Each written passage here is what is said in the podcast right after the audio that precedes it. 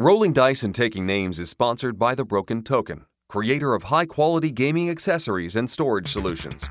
Visit them online at thebrokentoken.com. Hey y'all, it's time for Rolling Dice and Taking Names. While Tony is on vacation, Marty has a special co host today, David Waybright from Man vs. Meeple. They will review Gizmos, Taj Mahal, and Cryptid. They will also bring you a, yeah, a discussion. on hype, baby. I am very skeptical about this. Hello and welcome to another episode of Rolling Dice and Taking Names. This is episode 153, Hyperactive. My name is Marty, and as you've probably heard from previous episodes, Tony is on vacation.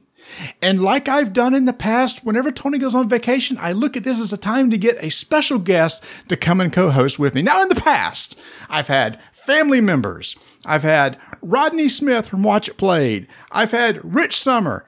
None of those guys could make it. So tonight I've got, hold on.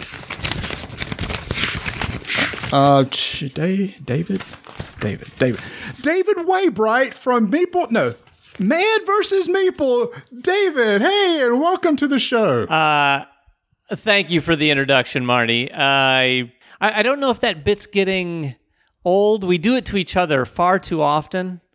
But Do we? Uh, not not maybe not do, too often. do we need to restart and do it again? Do I need to come up with a different? no, no, different no, one? no. That's perfectly okay. I think though, uh, I'll do it to you one more time if ever you're on our show, which is probably not going to happen now. But uh, if it does, that'll be the last time we pull that bit. Thank you for having me. Thank you for having me. Thank you so much for coming on. And a little bit of history between David and I. David, I was just thinking uh, today, uh, I think you and I met about two years ago in Atlanta at the GTS show. You know what? Was that the first time we met? I believe it was. I think yes. I remember that now. We- I got there, and I think you were sitting at a table with Rodney, maybe playing a game. I, you know, now that I meant, now that you mentioned, it, I think that is when we met. Actually, Rodney was not there. No, no, he was for sure. Ro- He was? Yeah, we sat down. In fact, we played. He had left to go somewhere, and you and Jeremy and I ended up playing a game of adrenaline. Just the three of us, maybe. See, I just totally forget when Rodney's around. You might. Be, we're both old, so one of us is forgetting. yeah. Now, see, I was going to say that I do remember uh, that we played Adrenaline together in the uh, hotel. Yeah. In, in one of the uh, the lobbies, and so yeah, that was the first time uh, we had ever met each other, and I'll never forget. Um, I, I realized we were you and I going to be really good friends when it was like on the second day we had met, and we were walking around the little vendor hall, and I ran into you, and I said some smart little comment to you, and you just looked at me and said, "F you, Marty." I went, "Okay, we're going to be best buds." that doesn't sound like me at all. I would never abbreviate. no, but this is a family friendly show, so I did. I'll, I'm definitely going to be on my best behavior here. now, I'm sure people know David from his uh, YouTube channel, Man versus Meeple. He and Jeremy have been doing this, what, man, about two and a half years, three years? It's coming up uh, just over two years. We started in June of 2016. Our first preview we did was for Yokohama. We had actually started it by going to Origins. We met with Lance and TMG and uh, went back and did Yokohama, and we haven't looked back. We've we both started doing it full time like late 2016, and uh, we've been trying to do more and more and adding stuff to the channel as much as we can ever since. If people haven't checked it out, make sure to go check out the YouTube channel, Man versus Meeple. You guys do a lot of stuff. You do Kickstarter previews, you do reviews. You've got a little segment called Chit Chat that you stole from us. Yes, that's that's, that's true. and it's funny. So I remember, uh, let's see, did I contact you or did you contact me when you were talking about doing the chit chat I segment? can't remember if we contacted each other specifically about that, but I think I mentioned maybe we did this new segment and I said, "Hey, did you check it out?" Is this new segment called Chit Chat? And I think you had, and you said, "Yes, as a matter of fact, I have." And thanks for stealing the name.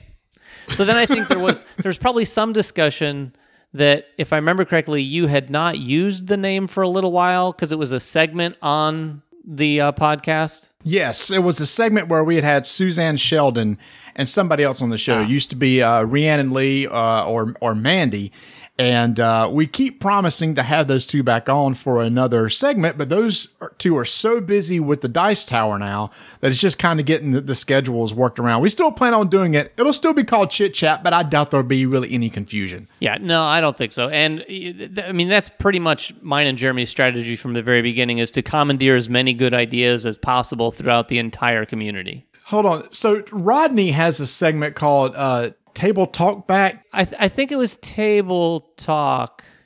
No, Just I, table. You know what? talk. He's gonna kill us for not knowing this, by the way. But What, what's so funny is he released one today because he started doing them again. Yeah. But there's somebody else out there that has a similar named segment. Well, it's funny you say that because that was the other name we were considering at the time, and I had actually seen that uh, when we when we were trying to come up with the name, and I actually I called uh, or I messaged Rodney. I said, "Hey, I noticed you do that. Are you doing anything with that?" Because I noticed he hadn't done anything with it for a while. Which he'd been wanting to get back to it, and he said, "Oh yeah, we, we've been meaning to get back to that. So yeah, yeah, if you you know maybe we could come up with different names. So that's how we came to stealing chit chat from you guys. In fact, if I could say this right now, this is a scoop, but Rodney suggested we steal that name from you guys. I'm going to throw him under the bus. I'm not surprised. Hey, David, there is one thing that I know that a lot of our listeners uh, wish to know about you, and that is this. Why don't you tell us what kind of lawnmower you have, David? Is it is it a walk behind? Is it a, a self propelled? You know is what? it a riding It's mower? interesting that you just asked this because as I speak, my lawnmower is sitting in my backyard right now because I was in the middle of mowing the lawn and I took a break to cut down some limbs and I left it there. It's a Toro, it's a walk behind. I did come prepared to talk about lawn equipment. Uh, I'm familiar with your show. I don't have the largest of yards, so I'm not a riding lawnmower guy, although I did grow up uh, my parents have about I don't know three quarters of an acre, maybe an acre, and I grew up mowing that lawn on a riding lawnmower uh, many, many, many times. But I, I push it. It, it. I let it get a little out of control sometimes, so it's it's in that state right now. The the backyard is a bit of a jungle. Well, I tell you, we got uh, as of the, this recording, we have a Hurricane Florence barreling down on top of us, and so Oh, that's right. We're right. getting ready to get. Uh, Yeah, we're getting ready to get a ton of rain, and I hope it's just rain and no power loss, etc. Next week, uh, I, my grass will be growing like crazy after this rain that comes through. So yeah, we are buckling down for that, and people are going crazy around here. Uh, luckily, Vanessa, my wife, and I thought about this a couple days ago. Let's go ahead and grab water just in case. Good thing we did because we went out to Target tonight. Just to, she wanted to grab another flashlight or some batteries or something, which was non-existent. But so was everything else. No water, no batteries, no flashlights. The uh, the food was all off the shelves, and it was so funny. So while we were there looking for flashlights, this this young lady came up and. uh she was looking for a flashlight and and we said we don't think there's one here. She said she said do you think we're um overhyping this a, a little too much or uh, a little little too concerned about this? Overreacting that's the word she was using. Are you overreacting and I said, probably so, yes.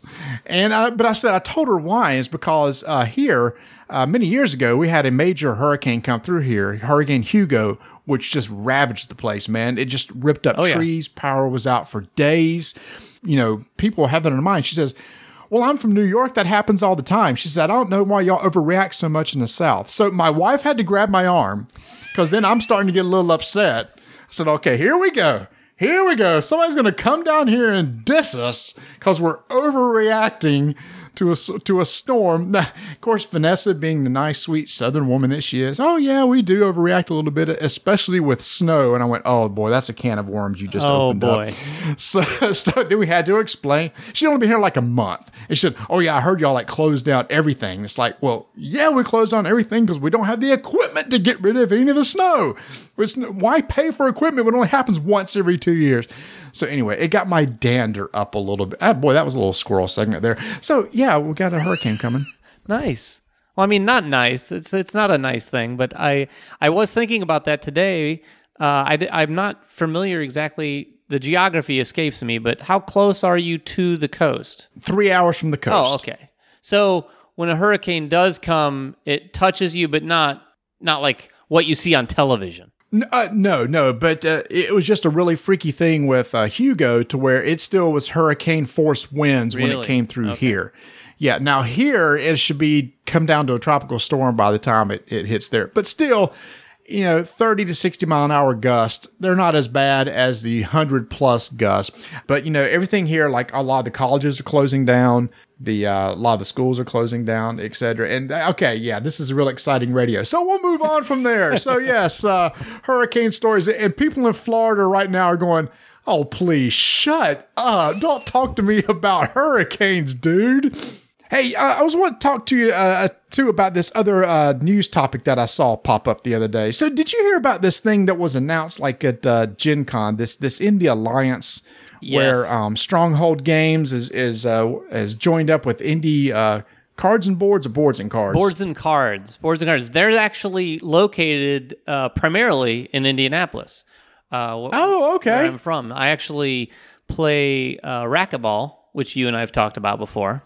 Uh, With Nick Little, who is their VP or, or director of development and manufacturing. He had teased me a little bit before Gen Con, but he kept it completely secret. I pushed him and pushed him, and pushed him. I said, "So what is the, the big announcement?" And he go, "I can't tell you. I can't tell you." And then I learned with everyone else uh, at Gen Con that they were doing this big merger with Steven over at Stronghold. It is very interesting uh, because I don't know if you know. I know you know Steven. I don't know if you know Travis from Indie Boards and Cards. They're two really great guys, but incredibly different personalities, which I think is part of the beauty of the merger. Travis is, I think he would probably even describe himself as a bit of a recluse. He's not Mr. uh, Go out there uh, and be in the public eye. Now, if you know Steven, he's absolutely that. So I think Steven's probably, from what I've heard, going to be kind of the the public face, if you will, for indie game studios.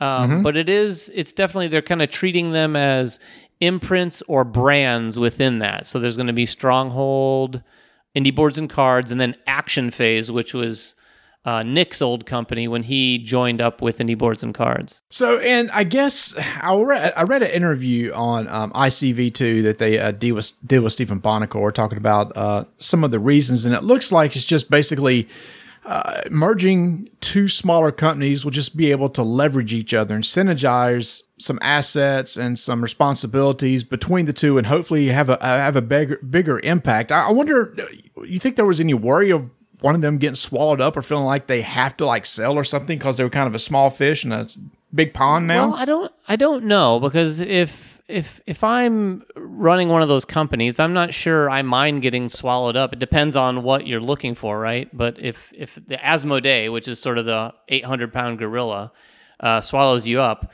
uh, you're you're bound to get something out of it. So I don't necessarily know if that's a bad thing, but I do think the synergies that these guys have, not only with their personalities, like I said, but different functions that these companies were doing well that maybe the other company wasn't doing as well. There's definitely some benefits from consolidating that way. Plus, I think it gives the opportunity to diversify each of their portfolios. So now Stronghold can focus on certain types of games as a brand, whereas Indie Boards and Cards can do other types of games and then maybe even still action phase uh, with more still. And it looks like he's talking here in, the little interview, is talking about having uh, these big companies together is that you have combined resources, and that means you have more cash, more capital, more credit. So when it comes, you know, for financing and stuff, it's easier to get loans and what have you. I'm sure they'll have uh, work together with partners for production, et cetera, to hopefully cut down costs on production, warehousing, you know, shipping, uh, you know, one contact working with the distributors. He talked about the first thing he was going to look for was actually a director of marketing. And I noticed this week on their website, they actually posted uh, that job posting. I believe there's going to be stationed there uh, in Indiana. Yeah, I think I saw that post too. Uh, it'd be a pretty interesting position. I uh, I really think that's a uh, what they've got planned for the company is really exciting because I do think both sides of the equation have kind of opened their minds up to how the other one is doing or has been doing business. So I'm really looking forward to seeing what they do with some of their core brands. It's really cool to look.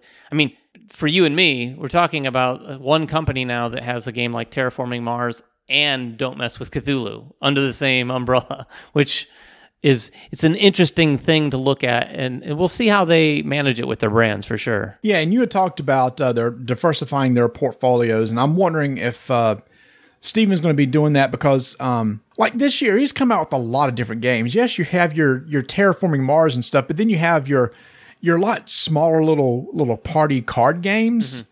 I don't know. I guess I always saw Stronghold as more as as the kind of bigger box game and less the less of the smaller. But the, uh, the indie cards and uh, boards and cards, I saw them the other way as more as the smaller. Don't mess with Cthulhu type box. So I'm wondering if, if like Steven's going to start saying, you know what? Well, instead of me doing Meow War, War, whatever it is, you know, he hands it over and it's going to have the other label on there and he'll focus more on the terraforming Marges or bigger box games. Yeah, I mean, I hope that's what they do. I mean, that's that's the way I think I would look at it because I think, like you said, some of those games, some of the smaller games that Stevens brought out, they don't feel. I mean, there's always a risk of people who like a game like Terraforming Mars or some of the other Euros that he's brought over.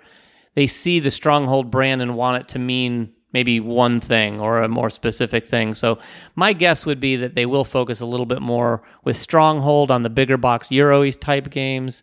Indie boards and cards will be what they've always done, plus some of the small box. Like I could see maybe even uh, some of those smaller Friedemann Friese games that have come out over the last uh, year or so. Maybe even uh, going into another brand. We'll see. So it's Action Phase Games, Indie uh, Boards and Cards, and Stronghold Games under one umbrella called Indie Game Studios. I understand the reason for the name, but I'm not a huge fan of the name because I don't know. To me, there's like a stigma with the word indie. Uh-huh. To me, indie sounds small. Yep. You know, you got indie music. You know, you've got like uh, indie video games. And of course, that's just like putting them down. Indie video games are huge right now, but you tend to think, and maybe that's what they're going for. Is the fact is the is the indie is a smaller, more personal, as opposed to the big like Asmodee sort of deal. Well, yeah. Back to your first point, where they were maybe wanting to do this so they weren't potentially swallowed up by a bigger company. Maybe they're trying to do this preemptively to stay, you know, as you said, more independent. Oh, indie, indie independent. Oh, yeah.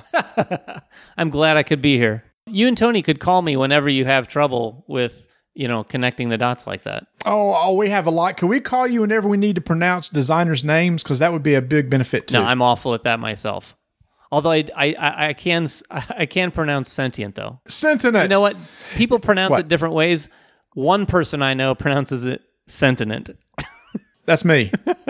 yeah, so I actually had to make myself say sentient so I'll get it right.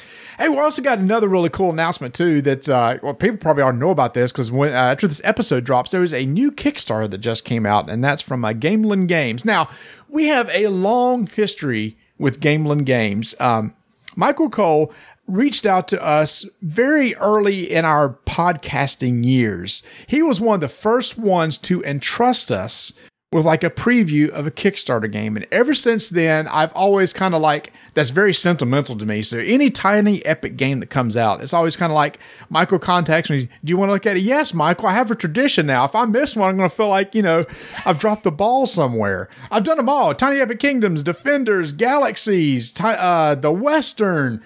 I'm probably missing one. Zombies, Zombies. uh, you know, you know, all those. But this one is Tiny Epic Mechs. And what got me excited about this is because it's a programming type Yeah. game, like Robo Rally. And I typically really like those games. It's like that's one of the reasons I like Mechs versus Minions, which is also kind of like a programming game. But unlike Mechs versus Minions, this is this is a not a co-op game. This is definitely a head-to-head. No, it's very head to head, very head to head. We just did a preview of this, and yeah, I like programming games too, or more specifically, I like the idea of programming games. I I I want to be good at them, um, and sometimes I am. Uh, the thing about a programming, the, the thing that makes a great pro- good programming game anyway, is when when things go awry, when when your program goes off the rails, as it will. That's the whole idea of these games. That it's not so punishing that you're just like, oh, this is awful. And this game does that really, really well because there's a lot of things that you can do, even if your program goes off the rails. There's a lot of combat. Someone attacks you, and you're gonna be able to basically set your program however you want to for the rest of that round. So you may have gotten attacked, you may have had to retreat, you may have worst of worst case gotten obliterated and have to respawn. But for the rest of that round, you can pretty much maneuver exactly how you want to. Very, very cool. And of course, as they have with all of their more recent Tiny Epic games, they have all these cool little bits and pieces that you can t- attach onto the meeples or put your meeples inside. Yeah. And that's what's really neat about it too. At first I thought just you start out in a mech, but that's not the case. Everybody starts out with a meeple with a couple weapons. Yeah. And over the course of the game, you're trying to collect resources to upgrade your weapons to eventually get in your mech. But there's a huge big daddy mech sitting in the middle of the board that everybody's trying to get access to. We have these like um, amazing weapons in there. So yeah, so once again, the production looks great. On the little mechs look great, and the, and the meeples look great. It's one of those things that the game, even though it's in a small box, it's a feels like a bigger game than the size of that box. Yeah, There's a lot that- there. That's what's amazing about all their games. They they pack so much content in such a small little box. And I'm always amazed too with how they tackle different types of games. I, I'm not familiar with all of their games back, you know, that go back a ways, but this is their first programming game, right? I mean, they have have they ever, Yes. yeah. So programming, and did you play Quest, Tiny Epic Quest, also? Yes. the the one that probably felt more like a Zelda board game than anything else I'd ever played. I mean, it's fascinating that they're able to take pretty deep game concepts and put them into a nice little package like that. And what's amazing is with most of these tiny epic games, Scott Almes does all these. And you talked about them all being so varied, but they're all coming from the same person. Yeah, that's amazing because you know a lot of designers, even some of my favorite designers, will rely on some of the same mechanics game after game, or maybe evolve those.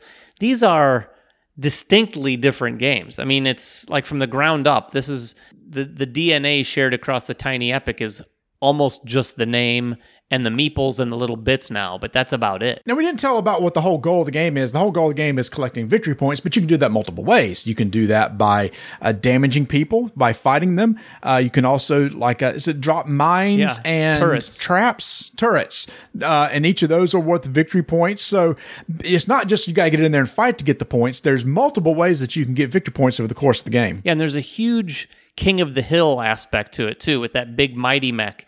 You'll find that when someone gets in that mighty mech, they they can pretty much decimate everybody else. So then everyone else at the table kind of almost bands together to get them out of the mighty mech. But then it's just inevitable that someone else is going to jump in. the prototype even that we got looks really good. I can't wait to see what the final Yeah.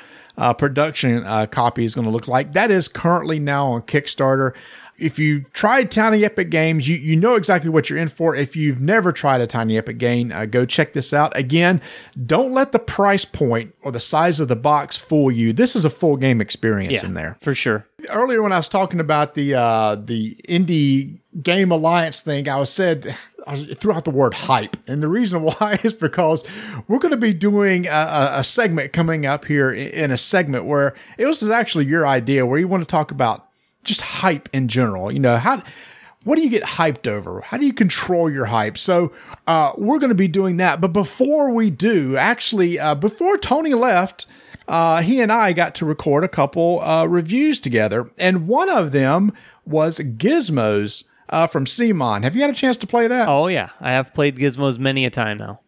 Before we get to our review, what did you think of it? Oh, I like Gizmos a lot. It is uh, you, when you first look at it, and I don't want to spoil your review, but when you first look at it, it looks a lot like it's reminiscent of Potion Explosion because of that big piece in the middle with the marbles that come out. But the game doesn't really play at all anything like Potion Explosion, but it's a good Tableau engine builder at its root. In fact, very very pure engine builder uh, where you're building all these cards out. And I love that sort of game. I mean, it's the same sort of experience and satisfaction that you get from a big game like Terraforming Mars with all the cards in front of you, but in a much, much tighter experience. Wow, what you just said in 45 seconds was way more valuable than what we said in five. So I think we're going to scrap that. That's just getting segment now. deleted, isn't it?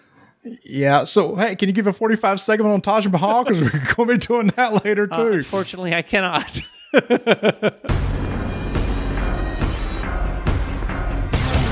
Five minute initiative begins in three, two, one. Want to talk to you about a new engine builder from CMON Gizmos by Phil Walker-Hardy. This game to me is a follow up to Potion Explosion, Marty, and it's all about pulling some marbles to build an engine that allows you to get some more marbles so that you can get some victory points. Because guess what? Victory points let you win this game. Now, I enjoyed Potion Explosion, Marty. I, it's one of our favorites at the table. And Gizmos, first off, talk about a simple game to learn. You got a little board for each of the players, and tall, along the top of the board tells you whatever actions you can do. And, and there's it, only four of them. And there's only four of them. You can grab a little gizmo you want to build. You can actually build that gizmo. You can pick up a marble, or you can, or you can research and basically look through some de- deck of cards and, and claim one of those to archive or possibly build. And what do I mean by an engine builder? So, for instance, let's say you pick a marble. Yes. And you pick that marble in your energy ring. And when you pick that marble, you may have a card that says when you pick a black marble, mm-hmm. then you get to take a random marble. Or better yet, if you build a gizmo that is a red gizmo, mm-hmm and whenever you build a red gizmo, you may be able to then pick a black marble. Oh, but wait, I said if you pick a black marble, then you can get a random marble. Yes. So there's the engine you builder. Chain little things together, and, and those little chains that you uh, get are basically the gizmo cards that are in the middle of the table. Yes, they and are. And when you claim one of those, you try to strategize. It's like, well, I've already got this one card that says if I build a black gizmo, I get to pull a, you know, do a pick action and this thing over here says if I do a pick action of maybe this particular color, I get to do this random thing. And then maybe I also had this thing over here said not only do I get to do a pick, I have another gizmo says if you build a black card, I get a victory point. There you go. So, I mean, it's all about the chains, figuring out the combos. What are you going to do best? Now, one of the things are you are limited by how many marbles you can put in a ring or how many cards that you want to file or archive away or how much you can research. You can research and start at a three where you get to look through the top three cards of the deck and say, Ooh, I may want to archive that card or build that card right off. But you can then upgrade your machine. There's cards that do that. Then there are converter cards that allow you to say, Oh, this red marble marble now is any color. Mm-hmm. Or better yet, this one blue marble counts as two blue marbles. All that comes together to form your engine. And I'm going to tell you, it's one of those games that for me, I sit there and I think, oh man, is this going to be a brain burner? Is this going to be an AP game for a lot of people? I don't think it is. I've yet to, and the number of times I've played this, I've never had an issue with someone sitting there and just staring and waiting and waiting. It moves very quickly for me. And I just got to give them credit on the production value of this thing. They have this really nice tower in the middle that has this little trough that the little marbles come out of, and they only show what seven or eight little marbles at a time. And when you pick, you get to pick one of those marbles, but there's a bin that they come out of, and sometimes you pick randomly. Just reach your hand and grab one. You hope it's one of the colors you need. Otherwise you'd hopefully do a pick action and pick the, the marble that you need because these, these gizmos are built by the marbles themselves. They're the resources. Some gizmos may take only one certain color of marble, some may take two, but those level three ones that score you all the points, maybe it's five marbles or four marble, marbles, but that's the ones you want to get to because those score you the most points at the end of the game. That's exactly right because the cards have the points and the point, and then there are even some cards in the level three machine that have some special effects that get you a lot more points, but it may take something away from your machine, like you can no longer archive a card. Mine was I got one night gave me eight points, but I can no longer do the research action. So that didn't hurt you near the end of the game. Now the game ends when someone has 16 cards in their little gizmos engine, or someone builds four level three cards. That will end the game. You total up the total number of points you got between the number of cards and any special actions, add it all up, and I've yet to play a game where there has been a huge difference between the winners and the losers. So to me, I think every game I felt like, oh man, I am really losing this game but I actually was within a couple points of the winner and did not realize it. So I'm real pleased with that. This is a game that will stay on the McCree shelves. I am so happy that we got it and we're able to play it. And it has the Donna seal of approval. Ooh, now, very nice. Now, she loves Potion Explosion over it, but she says this game is thinky, but it's thinky enough just for her. You know, they could have easily made this game with just like cardboard chits and stuff like that instead of marbles to where you just randomly pull stuff out of the bag and maybe pull six chits and put them out there to draw from. The production value is really cool. It is fun to, to pick the marbles. They're very tactile. I love my engine building games like I like Imperial Settlers. This fits that nice little engine building game that only plays within like 45 minutes or something like that easy to learn, easy to play. Gizmos from CMON. Yeah, this is an engine builder I'll keep on my shelf too. Five minute initiative is complete.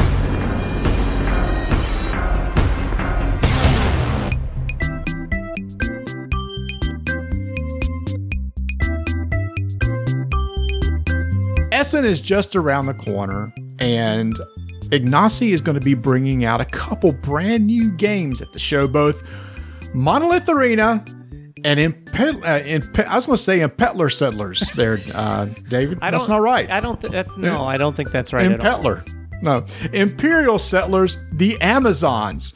And David, I don't know if you know this, but the first time we ever met Ignacy, we met him at BGG Con, and he taught us how to play Imperial Settlers, and we've been in love with it ever since. Now, he laughed at us because we thought we were so stupid and how we were playing the game, but still, we enjoy the game. Wow, that's a solid way of introducing uh, a game as a publisher. I to, to teach it and then laugh at the stupidity of those playing. A- And he was, and then we've been best friends ever since. so, so we got the Amazons uh, expansion coming out, and hadn't had an expansion in a, in a while. Have you had a chance to try out Monolith Arena? Did you get a chance to demo that at Gen Con? I didn't. I didn't get the chance to demo much at, at Gen Con. I'm actually going to be able to spend a little bit of time with Ignacy this coming week, uh, as of recording anyway, at Grand Con up in Michigan. So it's really my first opportunity to spend any sort of quality time. I'm hoping to get in game in with him. Maybe he can teach me something and laugh at my stupidity. Uh, yeah, just bring him a cookie; he'll be fine. Excellent. Thank you for the advice. And then, of course, also at Essen, you're going to be able to, to pick up Detective. Now, you've played Detective, right? I haven't played Detective, and I'll tell you why.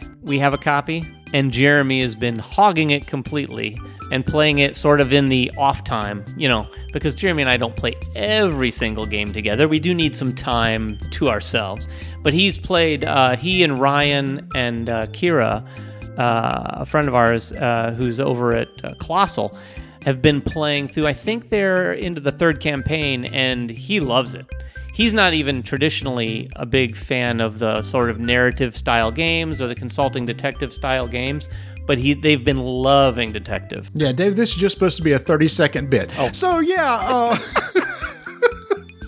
We want to give Ignacy everything we can here. actually, uh, we're in the same boat. I've got the copy of Detective, and Tony doesn't. He's never played because I'm the one hogging it. Nice. That's why Tony said he needs to get his own copy. So, if you're going to Essen, uh, you can pre order those games now at portalgames.pl. And if you're not going to Essen, then make sure to keep an eye on it because I know I'm very interested in Monolith Arena plus Imperial Settlers, Amazons. Again, that's portalgames.pl. And David, if you speak English, you just put slash en on the end of Oh, it. thank you very much.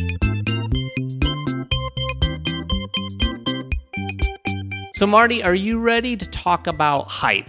Yes. Yes, you seem a little timid. You seem maybe even skeptical of this conversation. Would you say? Oh, look Yeah, at see- you. See what I did there? So that's what you've been spending the past 10 minutes trying to come up with how to kick this segment off? Yeah, off? thanks, thanks. I've been over here on my phone. I've been texting. I've been tweeting. It's like, Dave, you ready? No. All right. Let's let me know when you're ready. And that's the best intro you could come up with. is- it's pure gold, isn't it? It's pure gold. It's gold, Jerry. Gold. Why do they call it Ovaltine? The mug is round, the jar is round. They should call it Roundtine. That's gold, Jerry. Gold. Oh boy, you really want someone to go just wild with Seinfeld jokes, don't you? Because Tony doesn't get it. Okay, I'll- He I'll thinks try to the show is game. stupid. He never watched it. All right. I'm I'm sorry. I'm i should have been there for you. I'm sh- I should have been there for you. I cut you off. Go ahead. No, what are we talking about? That's all right. That's all right. We, we were talking earlier about uh, movies and video games and board games, and the idea of like something gets announced. And are you the type of person that gives yourself over to the hype, completely embraces the excitement that you might feel, or are you a more cynical, skeptical person who's like, I don't know, I'll, I'll, I'll believe it when I see it? Because I've been a little bit of both over the years, but I tend to be a little bit more willing to give myself to the hype train these days. Really? Because I'm the other way around. Really? I guess I've been I've been around Tony too long, maybe. And as, as I'm getting older and his grumpiness is running uh, rubbing off on me, that I, I'm tend to be a tad more cynical. And maybe it's because and and my wife hates this kind of attitude, but it's the way I am. If I don't expect it to be good and it is, then I'll be surprised and enjoy it more. Oh. But if it's bad, then I'm not let down. That is kind of a sad approach, though, isn't it? It is. Oh, that she says the same thing. I'm in therapy right now. You mean right now? Am you don't think I'm your with therapist, you. right? W- With you, yeah. I'm gonna try to unpack things here, David. Oh, we'll, we'll need we'll need more time.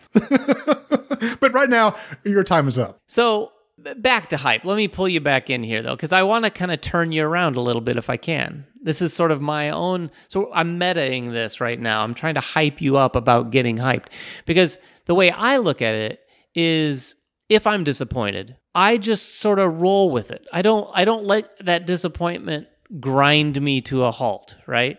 You know. So Okay. uh, this probably comes out more with movies than with board games, but I do think it happens with both. But I'll see a trailer. Perfect example. Saw the the trailer years ago for the first Guardians of the Galaxy, and that trailer just nailed it for me. Like I didn't know what to expect. I didn't know. I didn't even know the property that well. That trailer came out, and it spoke to me in the most perfect of ways. Thankfully, the movie, I think, nailed it as well. But from that moment I saw the trailer to when that movie came out, I was so hyped about it that everyone who knew me was probably annoyed to the degree that I was evangelizing the thing. And I'll do the same thing with board games too. If I love something or if I think something's good or going to be good, I tend to be that annoying guy who wants everyone to hear about it and understand why it sounds so good. No, I am that way too. And, and The Guardians is a fantastic example because I was the same way. I remember when that trailer came out. I remember as a family, we watched it like three times in a row. Thought this was the most amazing thing. And, but I think the part of the reason why is because, like you, I, I knew of the property, but didn't know anything about it. So I had no preconceptions. And I think that's maybe part of my uh, issue when it comes to hype is if I potentially have any preconceptions about a board game, TV, or, or movie. And I got a I've got a prime example. So this week, uh, a new Predator movie comes out. Uh huh. And I loved the first Predator. I thought the second Predator was was pretty good, but there's been some flops since then. So right now, I'm very tentative about this movie. I like the Predator series. I like that that and uh, the, that world, that universe. But it's like, okay, I may go see it, but I'm keeping my light, my hype at a decent level. Counter that with a trailer just came out for the new Halloween movie. Uh, And I thought, okay, well, there's been tons of Halloweens. This is going to be garbage. And so I saw Jamie Lee Curtis was involved. Well, that's good. They're bringing her back, but you know, it, it takes more than that. And then I saw that John Carpenter is the executive producer, Yep. who was the original guy that did it. I went, oh, okay. I'm, I'm having a little bit more faith. This past weekend at a film festival, it was previewed for the first time, and it has been getting incredible reviews crazy good reviews. crazy good reviews. So I went from, oh, geez, another Halloween movie to I let myself be opened up to, okay, I like that person. That person's good. These people say it's good. Now I'm hyped. I see. So with you, it takes a certain sequence of button presses that they have to do with you to completely transform you. And I, that's probably true with me as well. Now, here's here's sort of the flip side of that. Um, back you said keeping your expectations low, then you're pleasantly surprised. That is also true, but it's for me. But I'm not. I don't consciously try to be cynical or skeptical. But I may not. I just may not be aware of something or may not know of something. And sometimes the hype for me comes after it's come out. Um, Oh, especially with board games. We see, as you do too, so many board games every single day. Like the, the number of board games that are coming out is insane. So we can't play them all. And even some of the bigger name board games, they don't make it to the table. Like I just mentioned earlier, there's some games that I haven't played. I still haven't played Detective. And then when you try that, you either realize, oh my gosh, I see why everyone's been raving about this, or maybe it doesn't land with you. But then there's some some that no one knows about, Cryptid being one of them, which we're going to talk about soon, that totally took me by surprise. And the hype for me is that I'm telling everyone and anyone about it now because I'm fascinated with this game. And games like that come along every once in a while. And I, I want to be that guy who, like, the next time I'm at a table with new people, I'm like, okay, we got to play this. If you haven't played this, we're playing it right now. I'm a big fan of doing that and then getting the feedback from people of like, "Oh man, thanks for introducing me to that game." That, that was that was really good. a lot of mine has to do with with history and things I've experienced in the past to determine whether I'm going to be hyped or not. So CMON comes out with about two or three big Kickstarters a year. When CMON first started doing this, everyone was hype 100 for me. Since then, like like the the one that just finished, um, Arcadia, the space one, Starcadia Quest. yeah, it was like, okay, uh, it has some different things, some unique, but I, I didn't jump on the hype train. Now, when Arcadia Quest first came out, I was all over it. And I'm just, I don't know whether, d- does my hype may decrease when I kind of keep seeing the same thing over and over, but I'm like you, whenever that one thing comes that you're not expecting, that you're totally surprised about, then that's when I get just super excited because it came out of the blue, wasn't expecting it. Not many people had talked about it, and bam, I'm all in. Yeah, and it's those moments that make that's that's kind of what's shaped my perspective on this. So I try to keep an open mind all the time because you never know when something's going to surprise you. You didn't expect it to be good, and then it really was good. So whenever I see everything, I, I pretty much keep an open mind, try to stay positive about what it's going to be like. And, and maybe I'll change my mind the next time I get like Guardians of the Galaxy level hyped for something and it completely lets me down then maybe maybe I'll change my tune. But it hasn't happened. It hasn't happened yet. Oh, really? I was going to say my next thing was so you haven't gone into something hyped and then came out and go, man, I, I overhyped it. Not to that degree. Not to like I thought it was the the next best thing to sliced bread sort of hype. But I have been disappointed for sure. How about this? Have you ever been somebody hype you up something that gets you hyped and then you come out going, what was the big deal? Yeah, well, okay. Mr. Positive here, confession time. I will say that when everyone seems to be gushing about something, there is and I think this is true of everybody, but there's a little bit of me that's that's like, okay, I haven't gotten to it and I'm hearing it from literally everyone. Can it really be as good as you're all making it out to be? And then, you know, sometimes it is, and then sometimes it's not. What's hard though is when you're that you, you, no one wants to be that one lonely person who doesn't like something that everyone else likes, but it has happened with me. Um, there have been some board games for sure that just aren't my style of board game. Not that they're bad board games, but that they're absolutely not my style. So if you're in it, Names? um, well, I'll tell you. I when we talked about this recently on Chit Chat, Villainous, the new Disney game, Yes. I, when it came out, everyone's been playing that. It's been talked about a lot. Um, of course, part of that was because of the whole sort of exclusivity. It was at Target and things like that only, and everyone was rushing out to get it. I ultimately played that, and I, I I wanted to love it. I still want to love it, and I'm not. I don't. I wouldn't say I dislike it, but there are some issues with that game that at least the the play groups that I've played it in it wasn't the all out fantastic experience that I'd, I'd heard and seen other, people having for sure. Well, I'll give you a prime example. And I've talked about on, on, on the show before. So earlier this year, all I heard was the mind, the mind, the mind, the mind, mind, mind, mind, mind, mind, mind, mind.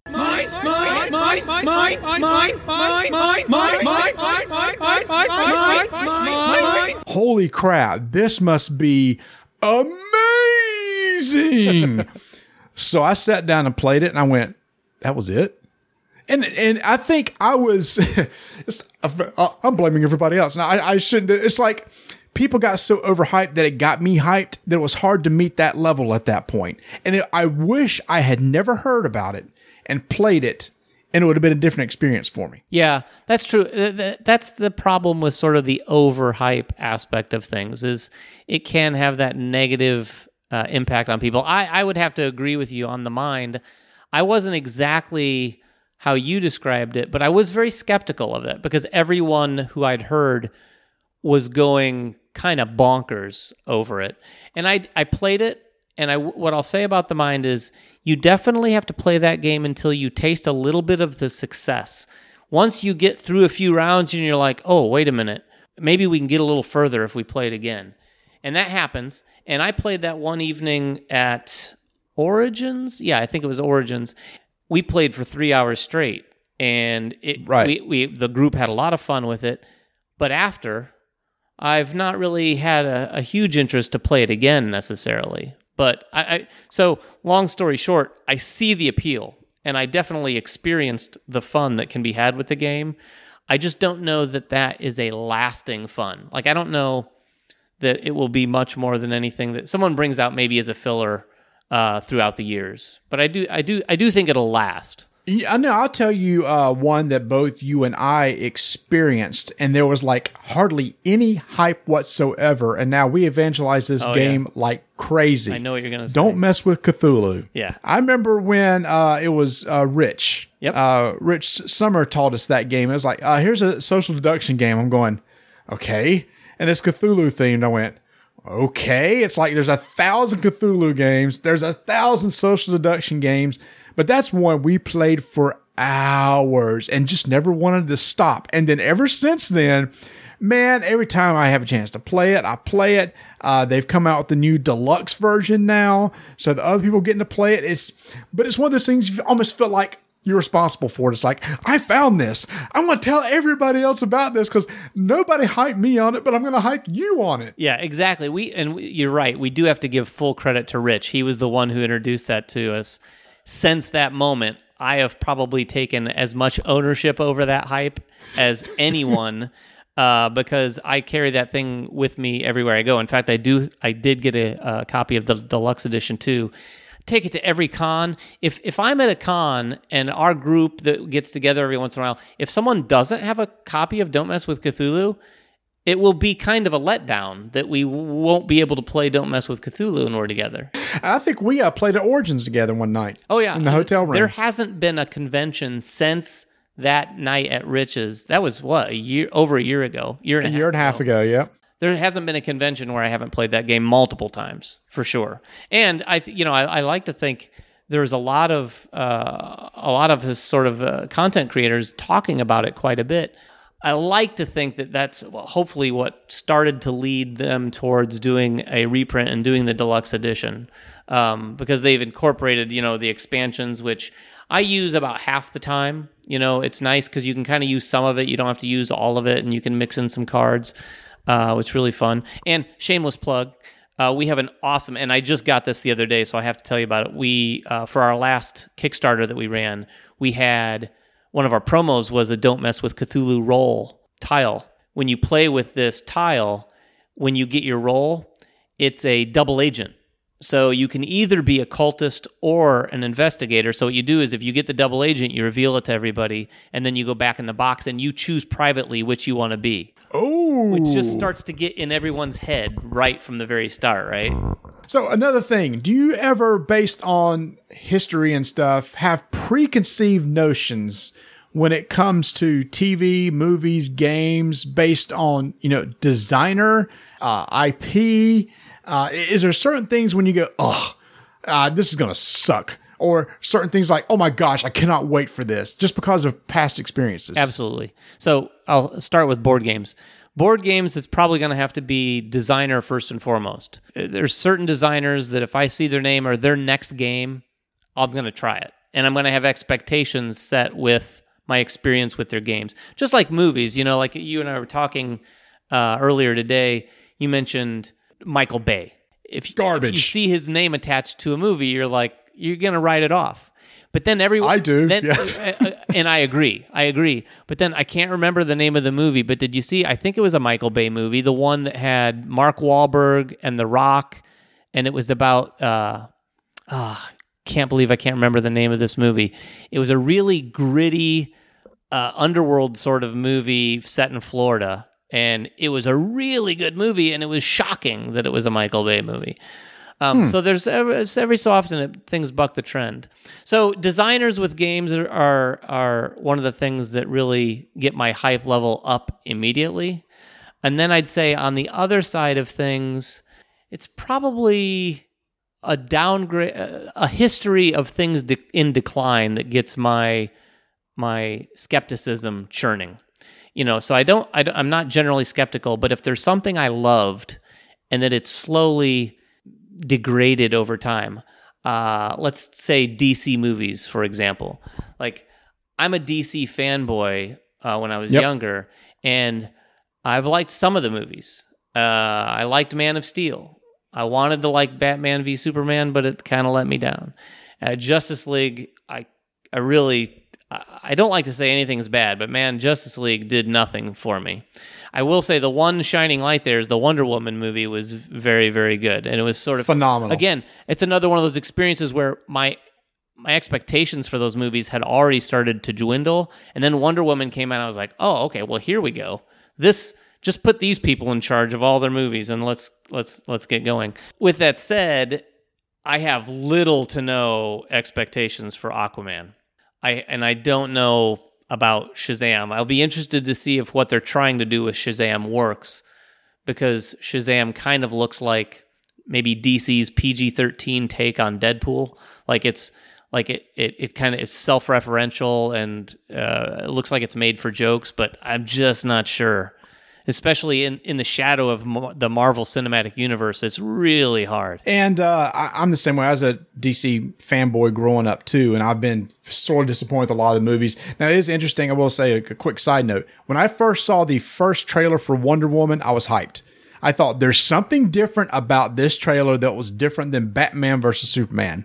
The the and maybe it was because the the theme song for Wonder Woman is amazing. It's just like when um on Thor Ragnarok where they used uh the Led Yeah. Zeppelin song. It was like I mean, I mean, I mean, it just it just sucked me right in. The same thing with the Wonder Woman. So I went in excited about that one. But yeah, uh, the thing is with the Shazam, when I heard Zachary Levi was going to be in it, I went. I, I like Zachary Levi. I loved him and Chuck and everything like that. But it's like that's a weird superhero to pick. And I was like, then I saw the trailer and I thought, oh, okay, this is going to be a lighthearted affair, different from the other DC movies. So like, okay, I'll give this a shot. And then I saw the Aquaman trailer and I went, it's like I can't tell. Are you trying to be funny or not? Because I'm not. The Aquaman dude, bro, guy is just. It's just not doing it for No. me, and for me, just the underwater stuff just didn't look that great. And now people, a lot of people turning it off and stuff like that. But but then, like you said, on the flip side, you see a Marvel trailer. It's like I'm in. I mean, oh, it's like uh, you know, the new uh, uh, Miss Marvel, the Captain Marvel movie that's coming out. It's like I really don't know much about her. It's like I'm in. Yeah, no, you got more. If, it, if it's from the MCU, I'm in. Yeah, I don't even need to see a trailer. They've MCU has a track record now for me where there's just automatic interest. Now, once I see the trailer and I'm like, okay, there's reason to be hyped for sure. And even some of the images that they've talked about, you know, when they talk about who the who they've cast in the movie, they're taking these things very seriously and it's, it's easy to get hyped about those things. So, we'll see if and when the Marvel Cinematic Universe lets us down. Could we be having a more nerdy conversation, by the way, at this point? I mean, we're we're, we're talking about comic book. Hey, I don't get to talk about this stuff with Tony. Tony is so out of touch with this. It's like I'll I'll go watch a movie. when my wife tells me to go watch a movie, so he'll watch a trailer here and there and stuff. But no, he doesn't get into the behind the scenes of who's directing, who's writing, and all that stuff. He's like, I just want to go watch a movie. Oh yeah, I've got. So I I, I enjoy talking about I, I, this. yeah, we should start up a separate sort of like separate from Man versus Meeple, separate from Rolling Dice Taking Names, some sort of Marvel Cinematic Universe podcast. I'm I'm I'm in. or just you know, pop culture in general. There you go. Seinfeld. I don't get to talk about uh, you know no any any of that stuff, which, which is uh, the the next thing I was going to bring up. I know we're probably running long, but still want to bring this up too. So, are there properties that's immediately like hyped, and then properties like eh? And this is where in board games it comes into me. I typically like zombies are so overdone for me that if an amazing zombie board game comes out, I'll probably miss it. Unless people just say you got to play it because I'm so over that. But on the other side, as overdone as Cthulhu is, I still love that universe and am able to give it a chance. You know, it's funny. Uh, you mentioned Cthulhu because I remember when I first got into board games was at the height of the Cthulhu craze. You know, you went to Gen Con and there were Cthulhu plushies everywhere. Everyone had a Cthulhu version of some sort of game. But it was all new to me. So I was very intrigued by that. So I'm not I, I don't suffer from that fatigue for that. And even with that said, I don't think a theme runs its course with me as much as what I imagine the approach to a game is as it relates. For instance, uh, when there's an IP involved. I would say I generally have a negative attitude about something when there's another IP involved because my experience with video games, with uh, movies, and with board games for the most part, when you see a movie IP attached to it, it's usually the IP comes first and the ideas behind the game come second or third. Or movies from a board game like Battleship. oh, yeah. Well, the reverse is almost impossible. But I'm very cynical about that. So, and I know there's some outliers there. Like everyone, every, every time I bring this up, someone says, well, what about Rebellion? And I'm like, well, obviously there's going to be some that do it right. And in fact, I think another recent example, and I know this doesn't land with everybody, but that Fallout game that FFG came out with last year, I actually th- think did a very good job of recreating the same sort of experience for people who are familiar with the video game. It was very fun to play the way they incorporated a lot of the elements. But that's typically something that turns me off. But even then, I still try to keep an open mind. But I believe you made reference to me today uh, about one that didn't turn you off. Obviously, a video game based on an IP that you said is pretty sweet. Oh, oh yes. Uh, in fact, you better settle in because I could talk about this for hours. I've been unfortunately. Well, this hey, this isn't Secret Cabal, so we can't. Ooh. Is that what is that what they call podcast burn or something like that? hey, Jamie doesn't listen to this show, so that's fine. Um, Spider Man for PlayStation 4. I haven't gotten to play it as much as I'd like to. I bought the game last weekend and then uh, it came out last Friday. And this thing is by one of Sony's like premier studios, Insomniac. It's not based on a movie, so it's their own thing. It's their own story. So it's based in the Marvel universe, so but it's not tied to the Marvel Cinematic Universe, so they can do a lot more with it. The game is phenomenal and it's built in such a way that it's just one of the most addictive video game experiences I've had in a long time. I've played it usually late at night for the last couple nights till uh, three in the morning, Ooh. and it was it was everything I could do to turn it off and go to bed because it was one of those games where you're like, ah, I'll just do this one last little thing. And then you do that and you get enough experience, you level up, you get some new power, and then they lay at your feet one more thing that you could do. And you're like, ah, okay, I'll, I'll go ahead and do that too.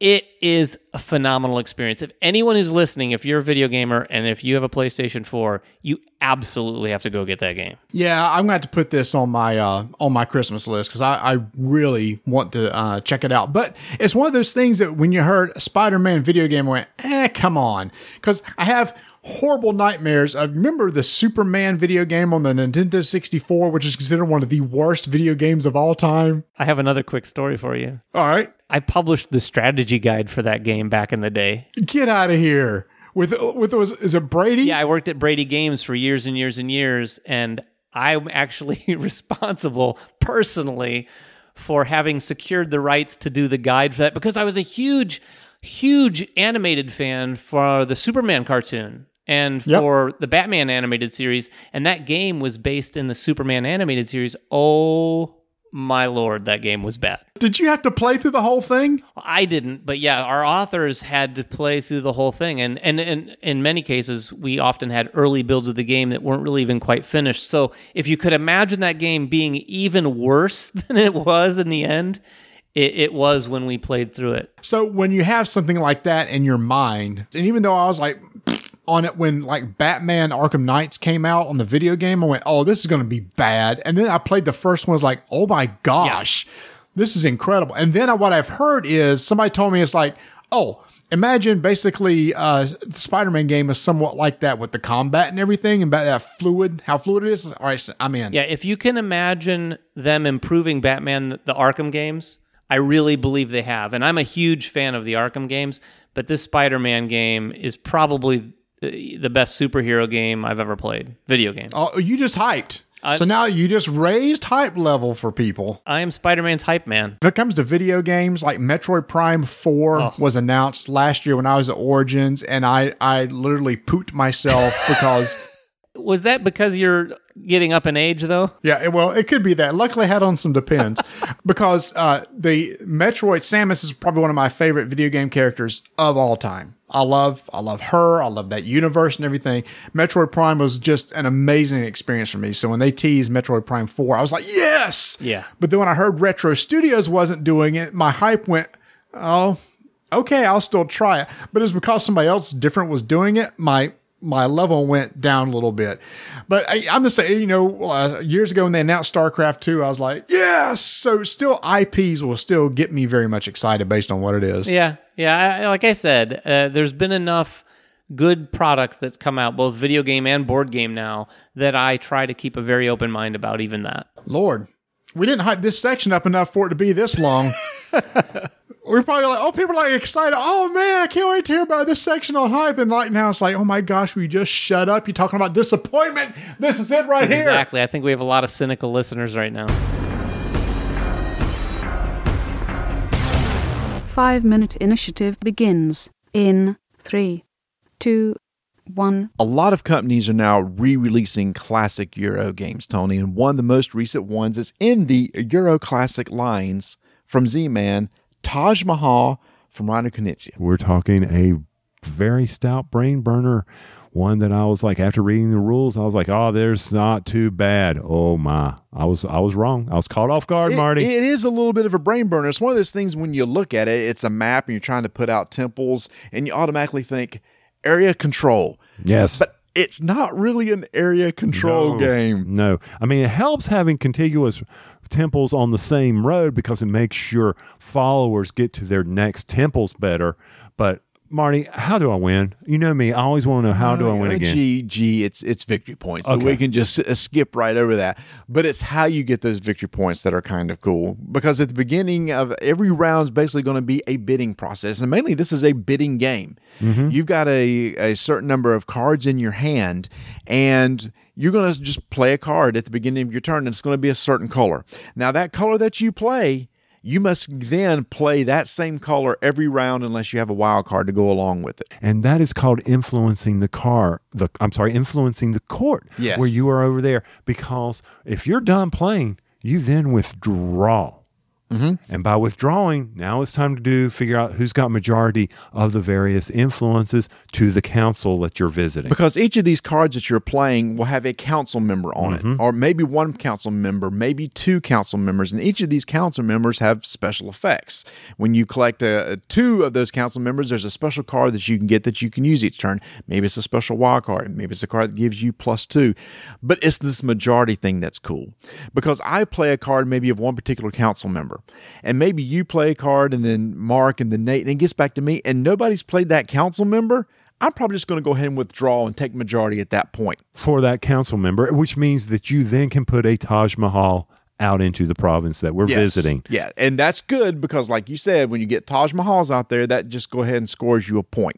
Right. So those are the council members, but there's also the Grand Mogul, or Yes. uh, yes, Mogul, where he will give you the crown, which lets you also put out Taj Mahal, but that's a special Taj Mahal because you can put it where one already exists, which help you connect your cities. And then there's also the uh, the elephant. The, the merchants of the province can actually claim this special token in this province. And you're only fighting over one province at a time, and it gives you some bonuses and it gives you some resources.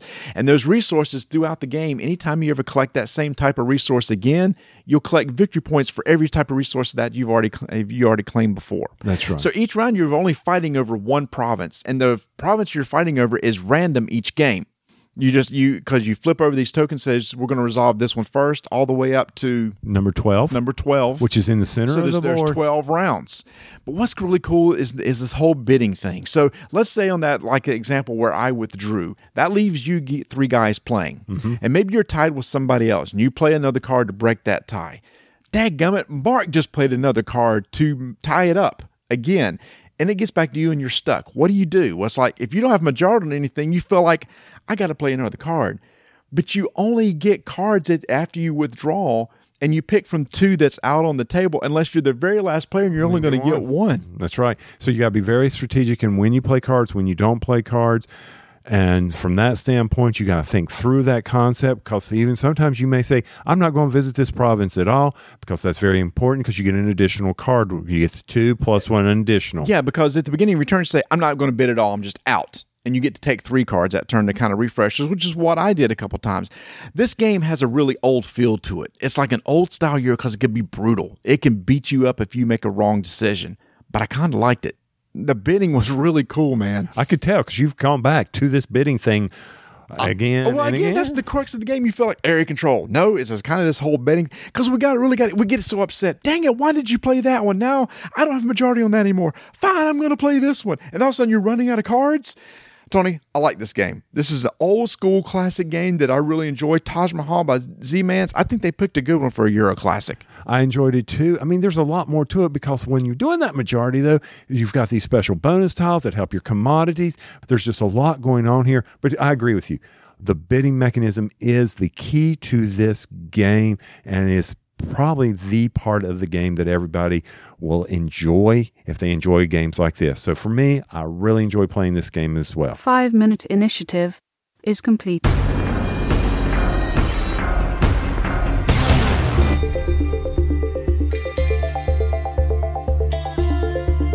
When I was at Mega MooseCon a couple weeks ago, I had several people talk to me over and over. It's like, Marty, when you do the miniature market commercial, you've really got to push this feature that they have where you can place an order, pay for the game, but not have it shipped.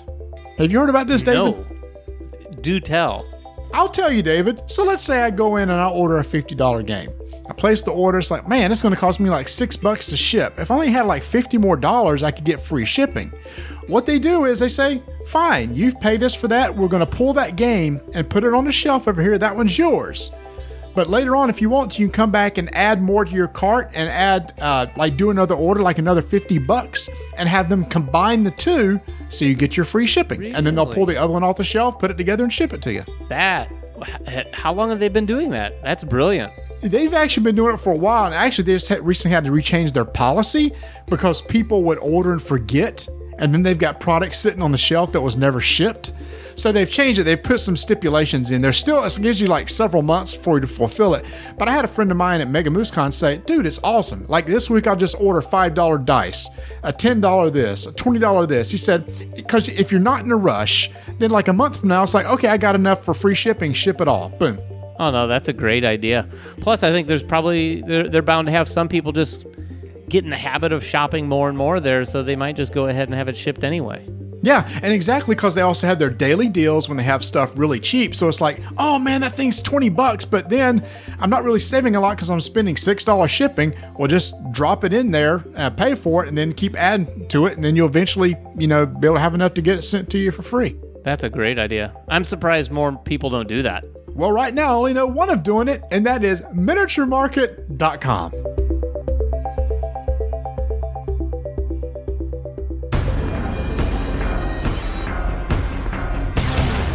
Five minute initiative begins in three, two, one. We referenced this game earlier, Cryptid. This is a game by Hal Duncan and Ruth Veevers and is published by Osprey Games. And when I tried to, to explain, David, what this game is, this is a it's a deduction logic game. Uh, is there a better way to say it?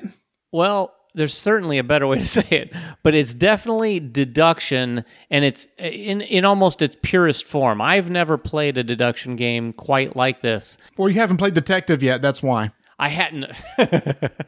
I haven't. Uh, but I love deduction games. I think the big difference here is most of the deduction games I played haven't been co- or uh, everyone against the game. It's usually like a, a hidden movement style game where you're trying to figure out where someone's located and there's a player at the table that's that. Whereas Cryptid, one of the brilliant aspects is that everyone's getting a little bit of information about one space on the board and figuring out where that one space is. And that's that's the brilliant thing. You're trying to deduce everyone else's clue at the table. So let's I mean I'm getting ahead of myself, so let's talk about the game. Yeah, so the game is basically built up of, of tiles, and there's hex spaces on the tiles. And you select a card at the beginning of the game that tells you how to set up your map.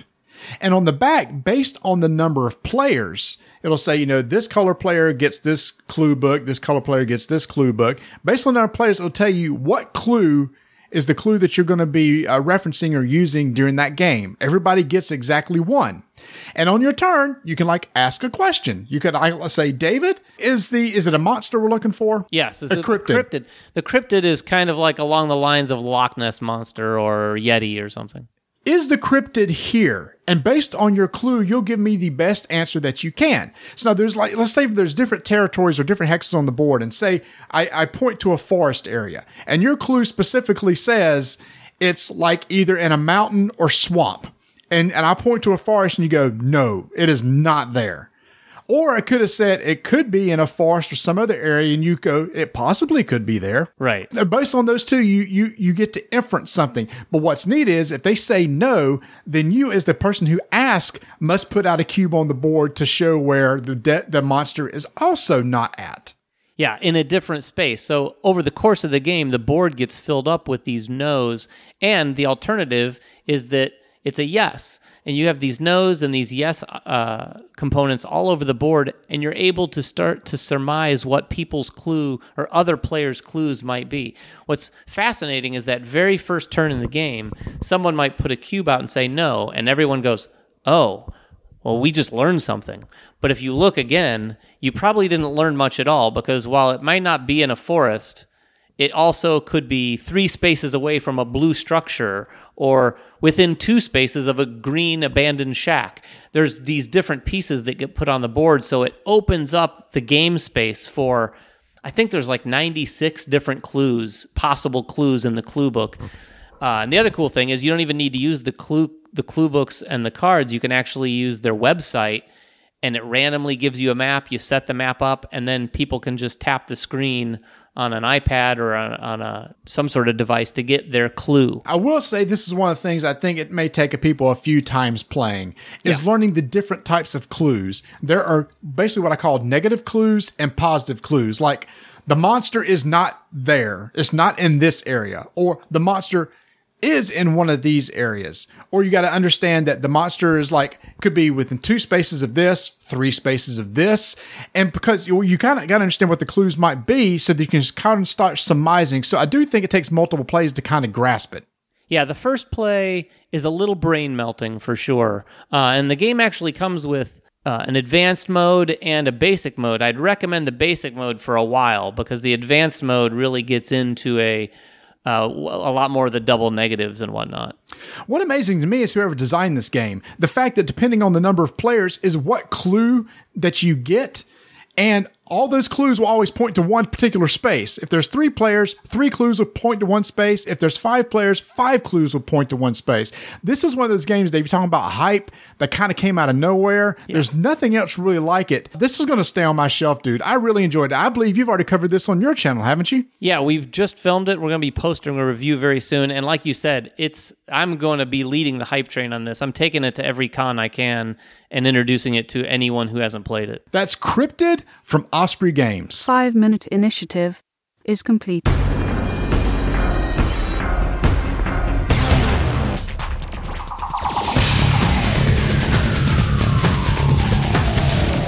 Wow, David, uh, time flew. We had uh, we had like three five minute initiatives in there. Granted, Tony did two of them.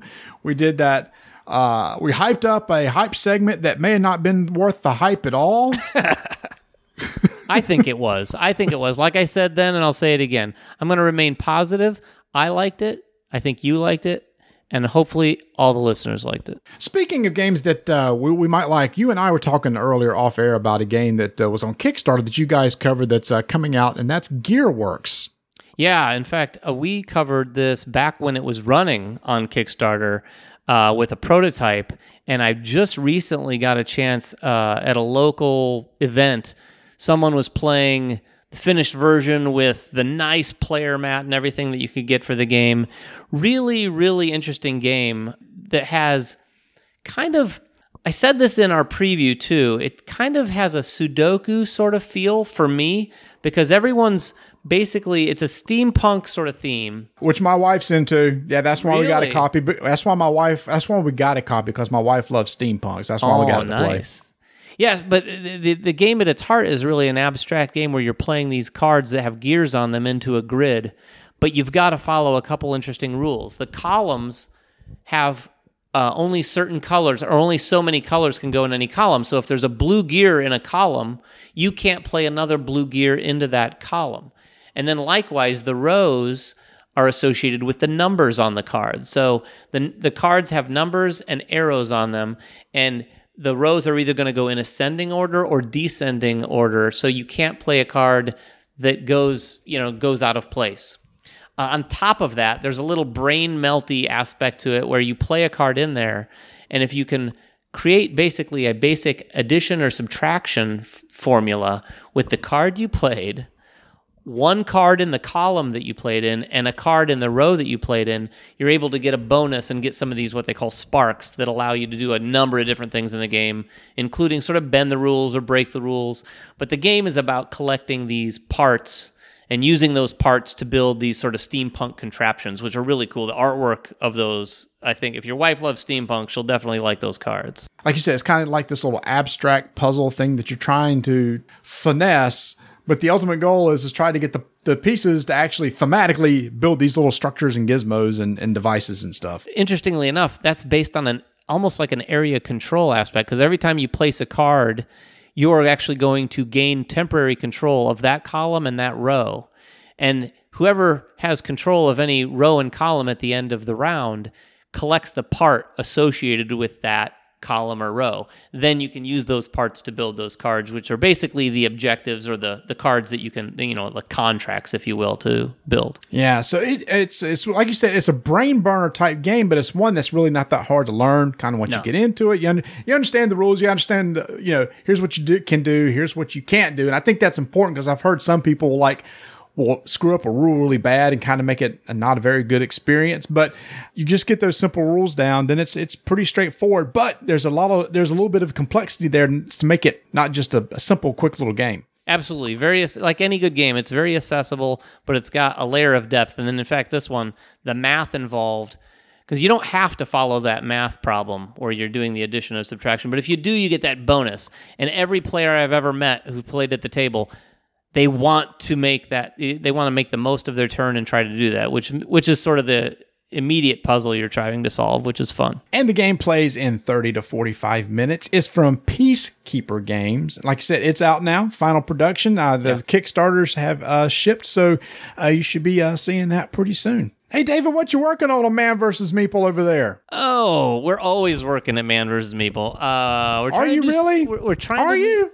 No, not really. I, I try. Okay. I li- we like to say that. No, we are actually. We just introduced recently, and I'm super. We're we're all really excited about this new program we started uh, about three weeks now ago. We launched our first episode of what we're calling Player versus Player, which is like a board game trivia showdown sh- game show. Uh, we did the first episode with our friends Gary and Ryan locally here. And then we filmed a couple more at Gen Con. There were some podcasters that were supposed to be on one of those episodes. I don't want to talk about it. They didn't show up. But we did have some people sit in for you. We actually just uh, posted another episode with Zev and John Zinser. Uh, So some publishers squared off. And then the next one is going to have Robin Christina from Blue Peg Pink Peg versus your proxies, uh, Isaac Childress and uh, Ella of uh, Ella Loves Board Games. Well, I'll just tell you right now, our, our proxies are much better looking and a lot smarter than what we are. So I'm sure it was a much better show. Well, it was a good time anyway. And the next time you guys are in town, we'll definitely want to have you on set so we can do another episode. Yeah, and what, and what had happened, uh, we had planned on coming out there the night of, of Gen Con. It was like Tuesday night. And I Swanee, if we didn't, I Swanee, that's a southern term, David. Oh, okay. If we didn't get to the airport and it's like, oh, we got a 15 minute delay. Oh, we got a 30 minute delay. That is now an hour delay. oh yeah, we're an hour and a half delay. We get on the plane, it's only going to be another 20 minutes. And so I was like texting you and he's like, just forget it. I'll get somebody else to do it. And that was, that was pretty much it. You were very, very good about keeping us informed, but we were unfortunately trying to juggle your schedule with Rob and Christina's, and they had like a, a, deadline. They had to get out of there and get in checked into their hotel on the south side of India or something like that. So, so I won't tell you now whether your proxies won or whether Rob and Christina won. Okay. but you can tune in like everyone else. Uh, probably. Well, as of the time this airs, it'll probably be last night, so it'll probably be out there for people to watch right now.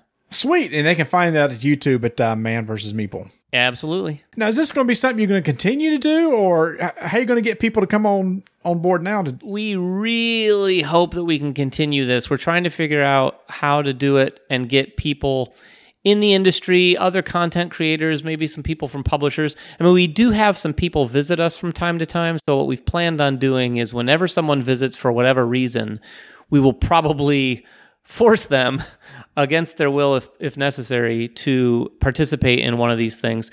And then on top of that uh, there are a handful of people here locally. There's some podcasters and like i said before there's a couple publishers and some game designers uh, in the area that we might have come almost like regulars for the show if it takes. The feedback's been great but like any new show it has it doesn't have exactly the full exposure that we want it to yet well, you're really good at exposing yourself, so I, I think we're going to be fine. You're not posting pictures of what I'm looking like right now, are you? I'm videoing it right now, baby. Oh boy. I'm stre- I'm live streaming this thing.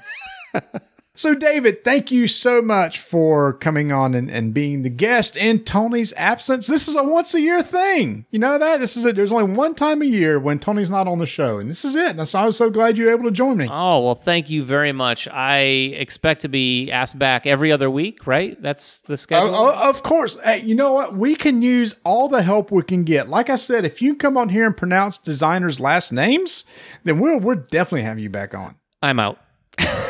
Actually, I do think this should be the beginning of a beautiful thing across all of content creators. We should start a content creator exchange program. Uh, this could be the kickoff, and maybe we could have you or Tony come and sit on chit chat. Uh, maybe drag Rodney down from Canada, have him on something. I know you've had him on before, but he's thus far refused to grace us with his presence on our set anyway. Well, Rodney has uh, has a, a pretty expensive rider. Uh, if you want him to to come down and, and hang out with you, it's um He has people that we need to speak with. he yeah you, your people needs to get in touch with his people, and he's got certain only certain things that he'll eat. He has to have a certain type of hair gel. Oh, wow. There must be plaid involved. Uh, sometimes a Mountie outfit. It's it's kind of oh, and he must be able to uh, every night uh, stay up as late as he want, uh, looking at his iPad with the with the light turned all the way on, even though when tr- people are trying to sleep. Yeah, I got to say, uh, after listening to your podcast the last few weeks after Gen Con, I'm pretty sure I never want to room with you guys anywhere. uh, between Rodney staying up all night with his iPad and waking up to potentially Tony standing above me with a weird look on his face. Dude, that was just creepy. That was just creepy. I remember. I think I said it on on the show. So I thought I was going to be up first uh, in one morning to get a shower. So I was trying to be really quiet, and it was still dark because we had the blinds pulled. So I thought Tony was still. Uh, he and I were sharing a bed, so I thought he was still in bed. So I quietly I was going to go to the bathroom and I came back to get my clothes and he's sitting in the chair beside the bed and it freaked me out, man.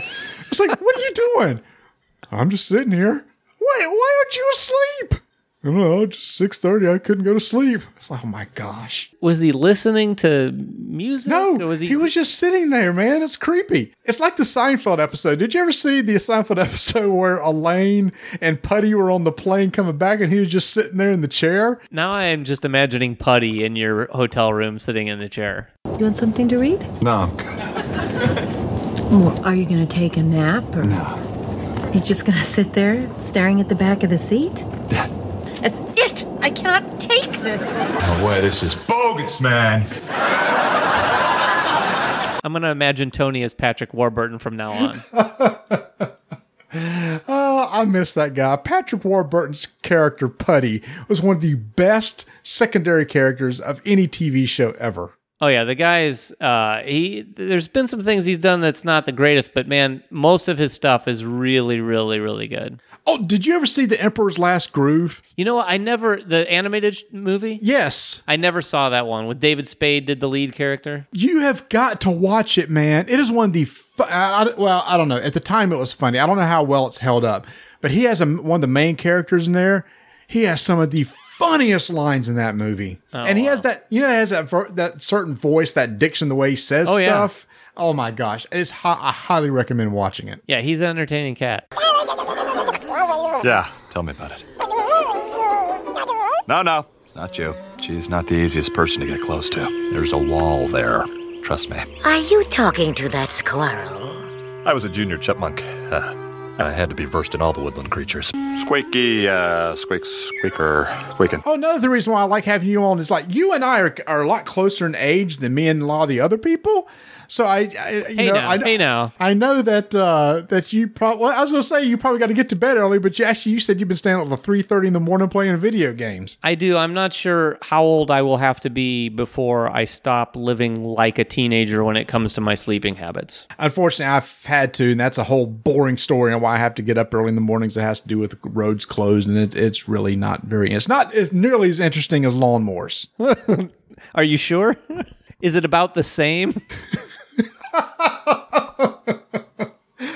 It can't be any worse, probably. I like your lawnmower conversations. Please keep them up. Speaking of which, David, maybe you need to go out and finish more in your yard. You've cleaned up your limbs. Uh, Yeah, maybe if I can see my lawnmower at this point, I, I will at least retrieve it. David, thank you once again. And people can find you, I believe, on social media as at Man versus Meeple. Yeah, it's it's either me or Jeremy. If it's something that you like, it was me. If it was something you didn't like, it was probably Jeremy. And obviously, you have their YouTube channel at uh, Man versus Meeple. And Dave, I've guessed uh, you're going to be going to Essen. Uh, we don't know if we're going to Essen yet, but our next thing, I'm going to Grand Con, which is a small convention or smaller convention up in Grand Rapids, Michigan, which I went to for the first time last year. We're going to be doing some stuff there. Like I said earlier, we're going to be actually able to hang out with Ignacy and a few other people. It's Ignacy. Ignacy, Ignacy, Ignacy. I know him really well. He lets me call him Ignacy. Um, and the fact that you call him Ignacy actually really annoys him. He he just hasn't wanted to tell you. And then uh, PAX Unplugged is probably the other definite trip that I'm going to be making. So you're not doing BGG Con. I don't think I'm. I, even though they're on different weeks this year, I don't think I can tr- travel, then Thanksgiving, and then travel again. So, I got space in my room. is Tony going to be sitting in a chair? No, Tony won't be there, so nobody be staring at you. You promise? I think you need to come to BGG Con. I'm just saying. I might try to make it happen. We'll see. We'll see. I, I could do that. If, if there's space in your room, I can do it last minute. So we'll see. Well, David, thanks again for coming on. And like I said, you could see David at uh, Grand Con for sure, uh, PAX Unplugged, and obviously every day on his YouTube channel. So, David, take us out. Go ahead. Anytime now. You're going to have to remind me exactly what you guys say. What's oh the my! setup? oh my the gosh! this is setup? embarrassing. What's the this is setup part? embarrassing? I have somebody on the show thinking they know how this show works. It's really freaking I, simple. I remember the rolling dice and taking names, but what's the lead into that? It's whatever you want it to be. That's the brilliance of how Tony does it. Tony will just slide into it. He'll just segue into it out of nowhere, and I just pick up on it and close it out. See, this is why I'm on YouTube because I rely too much on my physical charm and not just and not just not just the, the the brains inside my head or lack thereof. But Marty, thank you for having me. And until the next time you have such a spectacular guest Uh-huh. on your show, Yeah. keep rolling dice. And taking names. He did it. Yeah.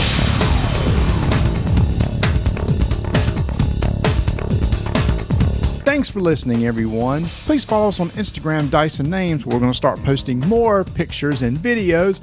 Plus, subscribe to our YouTube channel, Roll Dice Take Names, where I've started a monthly video series where I count down the top 10 selling games from Miniature Market. Tony will be back next episode, so join us then. So Marty, wha- uh, again, is it Ignacy? No, it's Ignacy. Ig- Ignacy. Ignacy, not Ignacy. For sure, it's not Ignacy. It's Ignacy. Yeah. Got it. Okay, Igna- Ignacy. Yeah, I need Yeah. to learn this before I meet him. Ignacy. Yeah, yeah, you do because he gets he gets really upset. So make sure you get his name right. Yeah, Ignacy. Okay. Uh, his last name's simple though, right? Oh boy, we're gonna be here a while.